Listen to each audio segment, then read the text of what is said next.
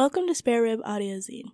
Spare Rib is a student run feminist organization located at Dartmouth College in Hanover, New Hampshire. This is Mommy and Me, written by Dylan Dunson from the Devotion Edition, published winter 2023. The piece was originally illustrated by Hannah Huang and page designed by Caty Brown. Read by Dylan Dunson and Nicole Haynes. Special thanks to the Dartmouth College Radio for lending Spare Rib their time and space, making this audio zine project possible.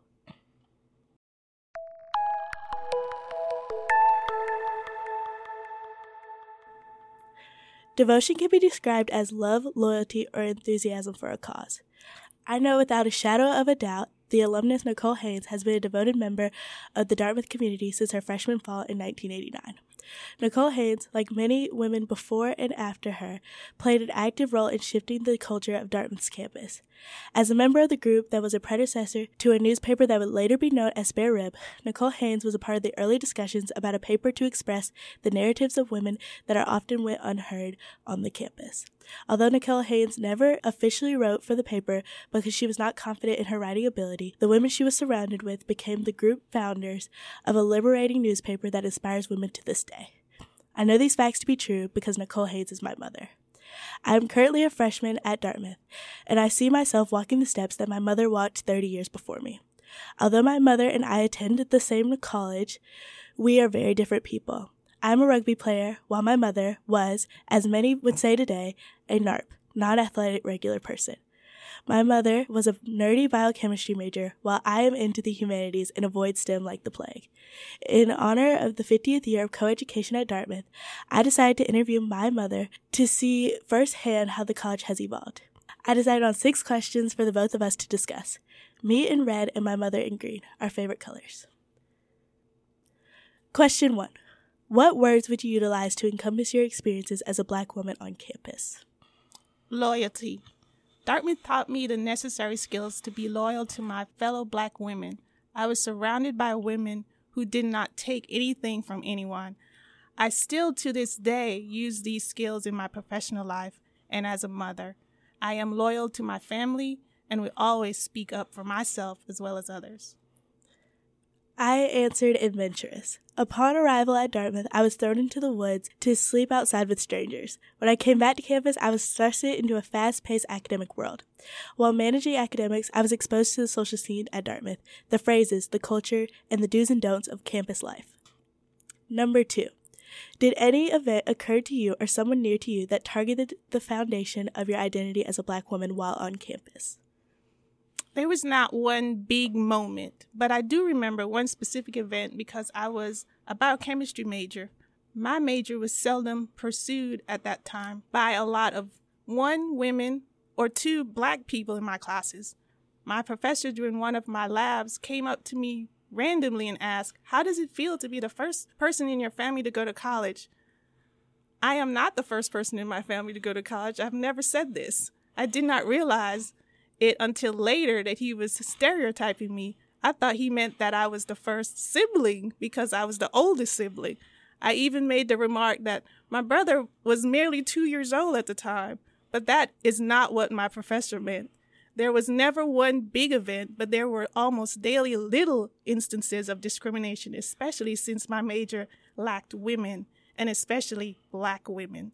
I was exposed more to Dartmouth discrimination despite that there was a balance with my biology professor and students that would step in immediately before I could utter a word to explain to the person that their words were unacceptable.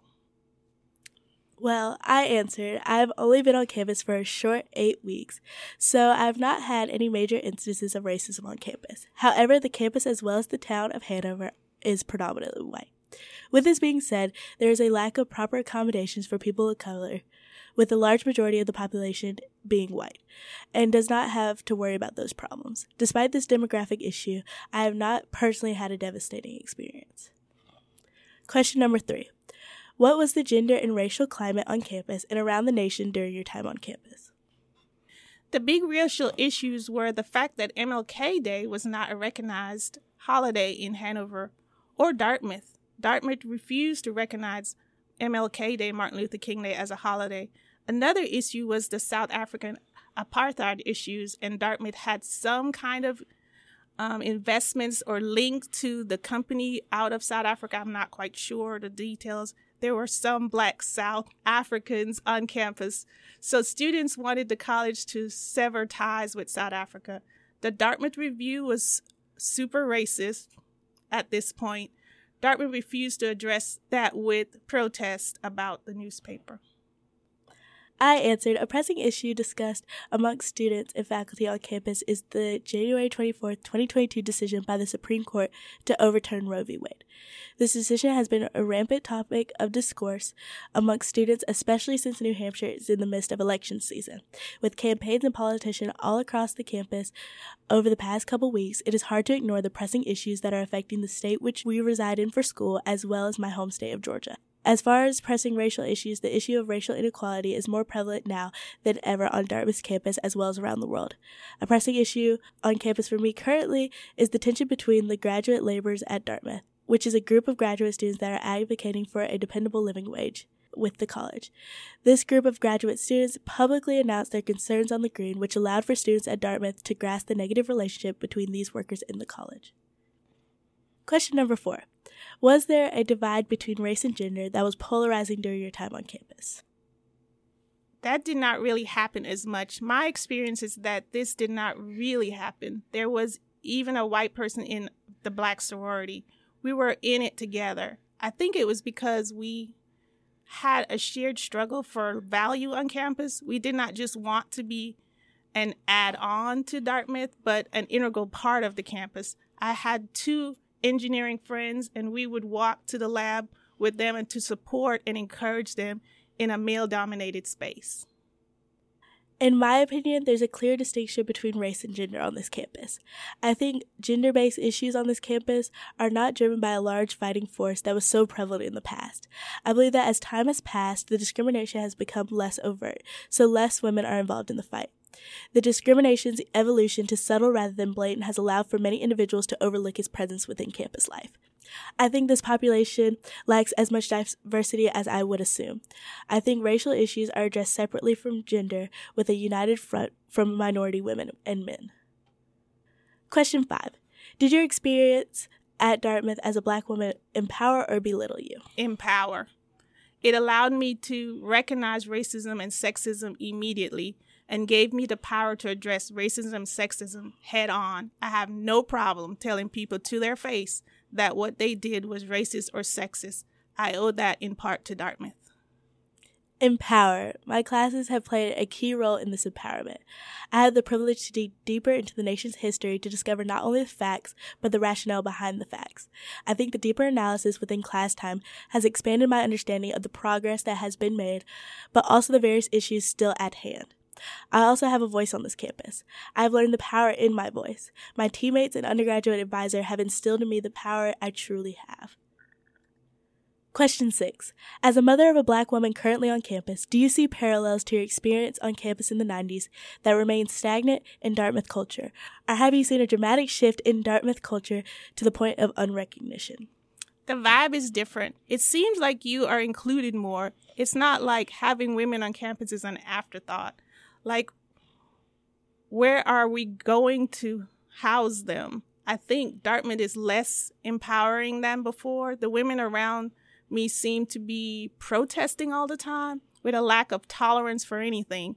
You guys aren't like that, but maybe you guys do not have to be.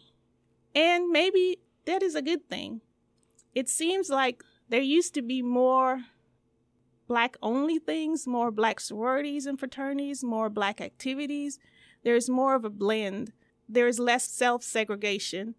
These spaces were empowering for us at the time with big brothers and big sisters. Now there's more of a push to integrate. After talking with my mother, I am shocked to see the regression of racial unity on this campus is rather disheartening. I came on campus with this impression that my mother had given me beforehand that Shabazz would be a perfect place of refuge. Unfortunately, I have not had similar experiences with Shabazz of liberating events with this sense of black unity. I do see the beauty in diversifying spaces, which the campus is doing more now than in the past. After speaking with my mom, I think that Dartmouth still has a long way to go. The phrase, some things may never change, sadly applies to the Dartmouth Review, which finds its way on my front door bi weekly. The newspaper's racist and sexist past still prevails into the current newspaper that we see today. These six questions are just the surface of the evolution of Dartmouth. The past allows for Dartmouth to understand the present and its future. As a piece of Dartmouth's present and future, I am truly honored to navigate the evolution of Dartmouth with my mother by my side. My mother has instilled in me the foundational skills to succeed as a black woman from the women before her. I hope that I can provide the future women of Dartmouth the same flourishing wisdom as women before me. The devoted women of Dartmouth, such as my mother, laid the foundation for women like me, two black women that are devoted to Dartmouth and each other.